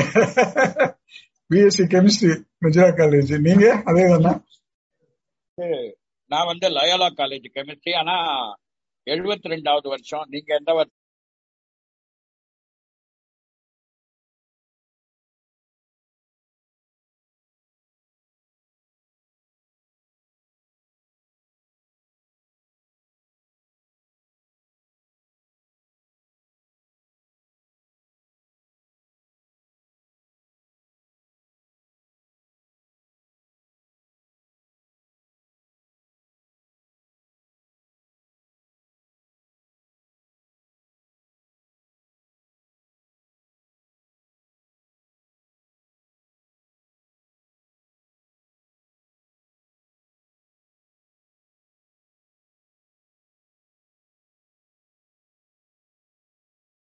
தெரியல சின்னவரா பெரியவரா? செவன்டி ஃபைவ் அப்ப நீங்க மூணு வயசு சின்னவர் அறுபத்தேழு ஆச்சு. விட்டுருங்க. வாழ்த்துக்கள் ஆசைகள். நன்றி. நன்றி. ஆவேசு சார். நீங்க ஆ. the new ball is given to you. எனக்கு ரொம்ப மகிழ்ச்சி. என்னுடைய இரண்டு நெருங்கிய நண்பர்கள் இலக்கிய ஆர்வம் மிக்கவர்கள் ராயச்செல்லப்பா நாகேந்திர ரெண்டு பேருக்குமே உள்ள ஒரு அருமையான குணம். இமீடியட்டா அந்த பின்னூட்டங்கள் கொடுப்பார்கள். அந்த பின்னூட்டம் வந்து ஏதோ வந்து ஒரு ஒரு ஐகான் போட்டு முடிக்காம அது என்னன்னு தெரிந்து கொண்டு செய்வார்கள். அவங்க ரொம்ப ஃபாஸ்ட் ரெண்டு பேருமே. ரெண்டு பேரை பத்தி நினைச்சாலும் நிறைய எழுதியிருக்கிறார்கள். இன்னொன்னு இருபதாம் நூற்றாண்டை தாண்டி இருபத்தோராம் நூற்றாண்டில் இருக்கக்கூடிய இணைய வெளியினுடைய பல தடங்களையும் களங்களையும் கைப்பிடித்து கொண்டு செல்லுகிறார்கள். அது இந்த ஒரு சீனியர் குரூப்ல அது ஒரு பெரிய ஒரு இதுவா இருக்கு. நாகேந்திரபான் எப்பவும் வியந்து பாராட்டக்கூடிய விஷயம் அவர் உற்சாகத்தோடு எல்லாத்திலையும் கலந்து கொள்வார். அடிப்படையிலே நான் என்ன நினைப்பது என்றால் ஒருவருடைய ஒரு கிட்டத்தட்ட அறுபது ஆண்டுகள் அறுபத்தைந்து ஆண்டுகளுக்கு மேலான ஒரு வரலாற்றை இன்றைய தினம் அருமையான கேள்விகளிலாலே செல்லப்பா அவர்கள் வெளியே கொணர்ந்தார்கள். நான் இதை இப்படி பாக்குறேன் அதாவது ஒரு ஒரு விதை போடுறோம். அந்த விதை வந்து எவ்வளவு கஷ்டப்பட்டு முயற்சி செய்து தன்னுடைய மேலுரையை கிழித்து கொண்டு மண்ணை துளைத்து கொண்டு வெளியே சூரிய ஒளியை நோக்கி தன்னுடைய பசிய கரங்களை எப்படி நீட்டுகிறதோ அதை போல ஒவ்வொருவரும் வாழ்க்கையிலே முயன்று முயன்று முயன்று முயன்று ஒரு ஒரு முற்றுகை எடுக்கிறார்கள் வாழ்க்கையை. அது பார்க்கும்போது ஆச்சரியமா இருக்கு. எனக்கு ரொம்ப பிடிச்சது என்னன்னா இத்தனை இத்தனை ஆண்டுகள் கழித்து கூட அந்த ஆங்கில பேச்சை சரி செய்து கொள்ள வேண்டும் என்ற அவருடைய எண்ணம் இருக்கிறது. ஆனால் அது கொஞ்சம் குறைவாக இருந்த நேரத்திலும் தன்னம்பிக்கை விடாமல் பல நாடுகளுக்கு சென்று தன்னுடைய பணியை செவ்வனே ஆற்றிய சிறப்பு. இதெல்லாம் பார்க்கும்போது இது போன்ற நிகழ்ச்சிகள் மனதை நெகிழ வைக்கின்றன மகிழ்ச்சியை கொடுக்கின்றன. நம்மோடு வளர்ந்து வரக்கூடிய இந்த நண்பர்கள் எல்லாம் எத்தனை எப்படிலாம் முயற்சி செய்து வந்திருக்கலாம் பார்க்கும் ரொம்ப ஆச்சரியமா இருக்கு. நான் வந்து வயதிலே நாகேந்திர பாதை விட மூத்தவன் என்ற காரணத்தால் மனமாற அவருக்கு ஆசைகள் வழங்குகிறேன். நீங்கள் நிறைய செய்யுங்கள் நிறைய பணிகளை தொடருங்கள். அதே மாதிரி வந்து செல்லப்பா அவர்கள் அப்படி இடையூறு இல்லாமல் கேட்டுக்கொண்டு வந்தார். இருந்தாலும் அவருடைய குறும்பு விட்டு போல. கடைசி கேள்வின்னு கொஞ்சம் கொஞ்சம் உங்களை வந்து அசைக்க பார்த்தார். அந்த யார் அந்த களவாணி எல்லாம் கேட்டு பார்த்தார். இருந்தாலும் அது வந்து ஒரு திகில் கதை போல முடியாமல் அது அது வந்து அழகான இல்லறத்தினுடைய ஒரு வெளிப்பாடாக அமைந்தது. அருமையான மற்றும் ஒரு அருமையான நிகழ்ச்சி. மகிழ்ச்சி தரக்கூடிய நிகழ்ச்சி. உங்க இருவருக்குமே என்னுடைய வாழ்த்துகள். நன்றி, ஓவை சார். நன்றி ராய் செல்லப்பா சார். ஒரு கேள்விக்கு ஒரு நிம்பாம் தரவும் என்று போட்டியிருக்கிறார்கள் அது என்னவென்று புரியவில்லை. ஒரு ஒரு கேள்வி நிமிடம். ஒரு நிமிடமா? ஓகே. நான். நான் பிக்சன் இன்ட்ரெஸ்ட் என்பதில் ஒருவர் கேட்டிருக்கிறார். நான் கட்டுரைகள் எழுதுகிறேன் நகைச்சுவை கட்டுரை எழுதுகிறேன். அவை அது தவிர வேறு நான் பிக்சன் எதுவும் எழுதுவதில்லை ராஜாமணி உமா கேட்டிருக்கிறார். நன்றி நாகேந்திர பாரதி சார் இப்போ. ஒரு கேள்வி ஒரு கேட்கறதுக்காக ஒருத்தங்க ரெடியா இருக்காங்க. சஞ்சனா நாகேந்திர பாரதி இருக்கிறார்கள். அவர்களை ஒரு கேள்வி கேட்கும்படி கேட்டு இது ஒரு நல்ல ஆப்பர்ச்சுனிட்டி சஞ்சனா. எனது பேத்தி. சொல்லுங்க. ஆ கேளுமா. எங்க ஆளைய காணோம். ஆளே வீ- வீடியோல இருந்தாங்க இப்ப போயிட்டாங்க. வீடியோ ஆன் பண்ணி விடுமா? வீடியோ ஆன் பண்ணி விடு. வந்துட்டாங்க. கவிதை எழுதுனீங்க. சொல்லுமா. ஆ, சொல்லுமா. அவங்கள உங்க குவிகம் ஃப்ரெண்ட்ஸ பேஸ் பண்ணி நீங்க ஏதாவது ஒரு கவிதை எழுதுனீங்கன்னா என்ன கவிதை எழுதுவீங்க? அது ஒரு ஒருத்தரையும் பத்தி எழுதணும்னா அது ஒரு பெரிய நாவலே தான் எழுதணும். அது கவிதையில அடங்காது. உங்க க்ளோஸ் ஃப்ரெண்ட் யாரா? அவங்க பேஸ் பண்ணி எழுதுனீங்கன்னா என்ன மாதிரி கவிதை எழுதுவீங்க? அது அவரோட எனக்கு ஏற்பட்ட ஈடுபாடுகள் அவர் கூட நடந்த நிகழ்ச்சிகள் இதை பற்றியெல்லாம் நான் கதைகள் எல்லாம் போட்டிருக்கேன். சில கதைகள்லாம் வந்திருக்கு. அதெல்லாம் நான் உனக்கு காமிக்கிறேன். படி. நன்றி. ரொம்ப நன்றி. சஜ்ஜனா. அடிக்கடி வந்து கலந்துக்கணும்மா நீங்க. தாத்தா ப்ரோக்ராம் பேட்டிகள் வரணும். வந்தாதான் தாத்தாக்களுக்கு மரியாதை. பொன் குலேந்திரன் அப்புறம் அனிதா ராஜேஷ். அனிதா ராஜேஷ் ராஜாமணி பொன் அனிதா ராஜேஷ். அனைவருக்கும் வணக்கம். ஆஹ் நாகேந்திர பாரதி அண்ணாவோட கதைகளுக்கு வந்து எனக்கு ரொம்ப பிடிக்கும். அவரு ஒரு நிகழ்வை வந்து எவ்வளவு நகைச்சுவையா சொல்லுவாங்கன்னு தெரியும். அதெல்லாம் அவங்க எங்க இருந்து பாக்குறாங்க? நிறைய கதைகள் எப்படி தோணும்னா அந்த சேலைகள் வண்ண வண்ண கல அந்த நிறங்களை பத்தி சொல்லும் போது அதெல்லாம் அவங்களோட வாழ்க்கையில் நடந்ததா? இல்ல வேற எங்கேயும் பார்த்ததுல இருந்து எழுதுனதான்னு ஒரு கேள்வி இருக்கு. அதுதான் அவர்கிட்ட கேட்கணும்னு நினைச்சேன். ஆஹ் சொல்லுங்க அண்ணா. நன்றி அனிதா. வாழ்க்கையில் நடந்ததுதான். அந்த சேலை எடுக்க போய் அஹ், சோர்ந்து வந்த அனுபவங்கள்லாம் எனக்கு உண்டு. போயிட்டு அந்த ஜவுளி கடையில போய் உட்காந்துருக்கணும் அந்த ஓரங்கள்ல உட்கார வச்சிருவாங்க. அவங்க பாட்டுக்கு எடுத்துக்கிட்டே இருப்பாங்க. நம்ம உட்காந்துக்கிட்டே இருக்கணும். சோ அந்த மாதிரி அனுபவங்கள். அது தவிர அதை வந்து எப்படி நகைச்சுவையா சொல்லலாங்கிறதுக்கு சில கற்பனைகளையும் சேர்த்து எழுதப்பட்டதுதான் அந்த கவிதைகள் எல்லாம் அந்த கதைகள் எல்லாம் மிக்க நன்றி அதாவது ஒரு சிக்கலை நீங்க சொல்ற நகைச்சுவை வந்து சிரிச்சு கடந்து போற மாதிரி இருந்தது. அதாவது பெண்கள் நாங்கள் கஷ்டப்படுத்தினா கூட ஆண்கள் சொல்ற விதத்துல சொன்னா அது கேட்க முடியும் சொன்னது ரொம்ப சிறப்பு. நன்றிண்ணா ரொம்ப நன்றி நன்றி. நன்றி மேடம் ராஜாமணி சார் வணக்கம். இங்க நிறைய கெமிஸ்ட்ரி இருக்காங்க. நானும் வெரி குட் ஒன்னே ஒரு விஷயம். ஆனா எனக்கு கெமிஸ்ட்ரி பிடிக்காது. இது பொதுவா நம்ம கா- வாழ்க்கையில ஒவ்வொரு கட்டங்களா கடந்து வரும்போது நம்ம முரண்பட்டுக்கிட்டே வருவோம். நமக்கு நாமே நாம ஏற்றுக்கொண்ட பல விஷயங்கள் நினைச்சு கொண்டிருந்த பல விஷயங்கள் வந்து மாறுபட்டுக்கிட்டே தான் வருவோம் இல்லையா அப்படின்னு தான் நான் நினைக்கிறேன். அதான் தேவையும் தவிர்க்க முடியாதுன்னு நினைக்கிறேன். அப்படி நீங்க ரொம்ப அஹ், க- இலக்கியமா இருக்கட்டும் அஹ், பல்வேறு விஷயங்கள்ல வந்து நீங்க பெருசா நினைச்சுக்கிட்டு இருந்ததை சில விழுமியங்களை வந்து எப்படி மாறுபட்டு இப்ப எதுவும் அந்த மாதிரி வந்திருக்கா? ஆஹ் எனக்கு வந்து இலக்கியத்துல வந்து பெரிய ஆர்வம் ஒன்றும் ரொம்ப கிடையாது. ஏதோ கொஞ்சம் கவிதை எழுதலாம் கதை எழுதலாம். அந்த லெவல்ல மத்தவங்க படிச்சு ரசிச்சாங்கன்னா ஓகே அந்த லெவல்ல தான் இருக்க ஒழிய நான் பெரிய லெவல்ல எதுலயுமே நான் வந்து ரொம்ப ஆசை வச்சுக்கல. ஆரம்ப காலத்துல இருந்தே அதுவா அது பாட்டு கடவுள் கிருபையில அது நடக்கிறத நடக்கிறபடி எடுத்துக்கிட்டு வர்றதுனால எனக்கு என்ற ஏமாற்றங்களும் கிடைக்கல.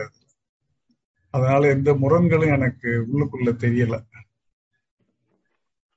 ஆஸ் இட் இஸ் கெமிஸ்ட்ரிங்கிறப்போ பேல் பெர்மனன்ட் பிங்க் கலர் ஞாபகம் இருக்கு.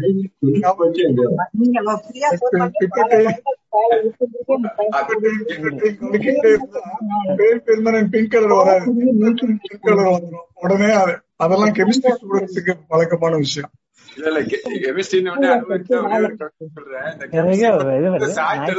வச்சுக்கணுங்கிறதுனால ஒவ்வொரு வரியிலும் நாங்க புது கவிதை எழுதுவோம்.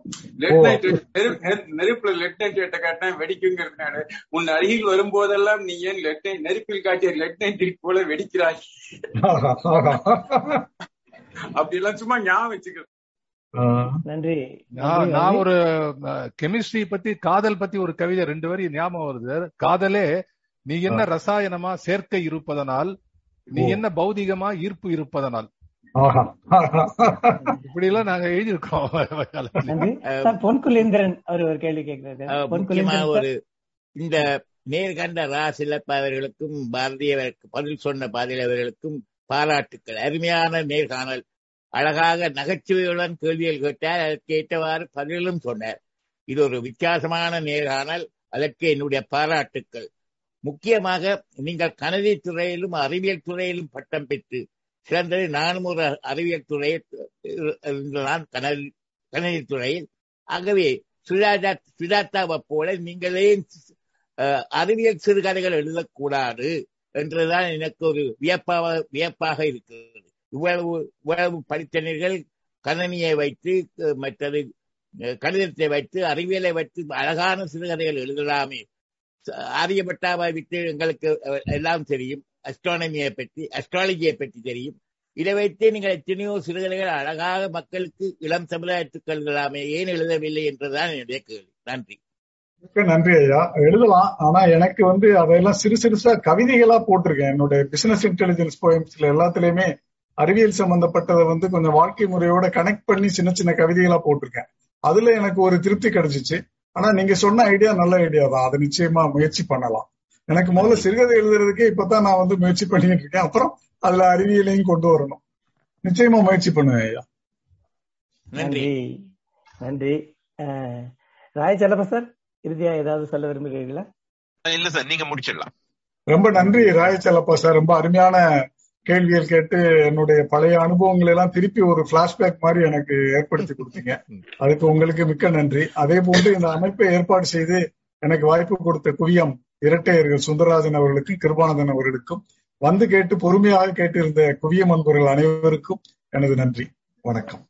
நன்றி. நன்றி. நாகேந்திர பாரதிக்கு நன்றி சொல்றதா? ராய் செல்லப்பாக்கு நன்றி சொல்றதான்னு தெரியல. ரெண்டு பேரும் ரொம்ப அருமையா பேசுனீங்க.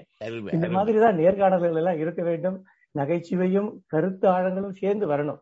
நீங்க உங்களுடைய கவிதைகளை பத்தி சொன்னீங்க உங்க வாழ்க்கையை பத்தி சொன்னீங்க உங்களுடைய சப்ஜெக்ட் கெமிஸ்ட்ரியை பத்தி சொன்னீங்க. அது சொல்லும்போது எனக்கும் ஒரு ஆசை வந்தது. நானும் கெமிஸ்ட்ரி தான் அப்படின்னு சொல்லிக்கணும்னு ஆசையா இருந்தது. கெமிஸ்ட்ரியை பத்தி நாங்களும் அந்த காலத்துல இதே மாதிரி கவிதைகள் மாதிரி இல்லாட்டியும் கிண்டல்லாம் சொல்லுவோம். பொட்டா ஒரு பங்கு பொட்டாசியம் அயனைடு ரெண்டு பங்கு சல்பர் கொடுங்க அப்படின்னு சொல்லுவாங்க.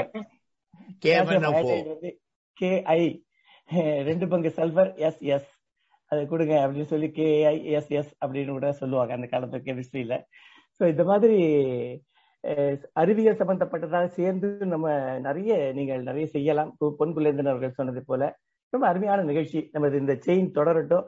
அடுத்தது நாகேந்திர பாரதி வலையில் யார் இருக்க போகிறார்கள் என்பதை பற்றி நாம் தெரிந்து கொள்வதற்கு இன்னும் கொஞ்ச நாள் காத்து கொண்டிருப்போம். அது அடுத்த வாரம் இல்லை. அடுத்த வாரம் நிகழ்ச்சியை பற்றி இப்பொழுது நான் சொல்ல வேண்டியிருக்கும். வந்திருந்த அனைவருக்கும் குறிப்பாக பேட்டி கண்டவருக்கும் பேட்டி கொடுத்தவருக்கும் பேட்டியினுடன் நமக்கு ஞாபகம் வருது நீர்தான் ஜாக்சன் துறை என்பவரோ ஏது வெகு தூரம் வந்து விட்டீர்கள் கட்டபொம்மன் கேட்ட குரல் தான் நமக்கு வருது. அதை போலவே ரொம்ப சிறப்பாக நீங்க ரெண்டு பேரும் செஞ்சீங்க. உங்க ரெண்டு பேருக்கும் மீண்டும் மீண்டும் நன்றி.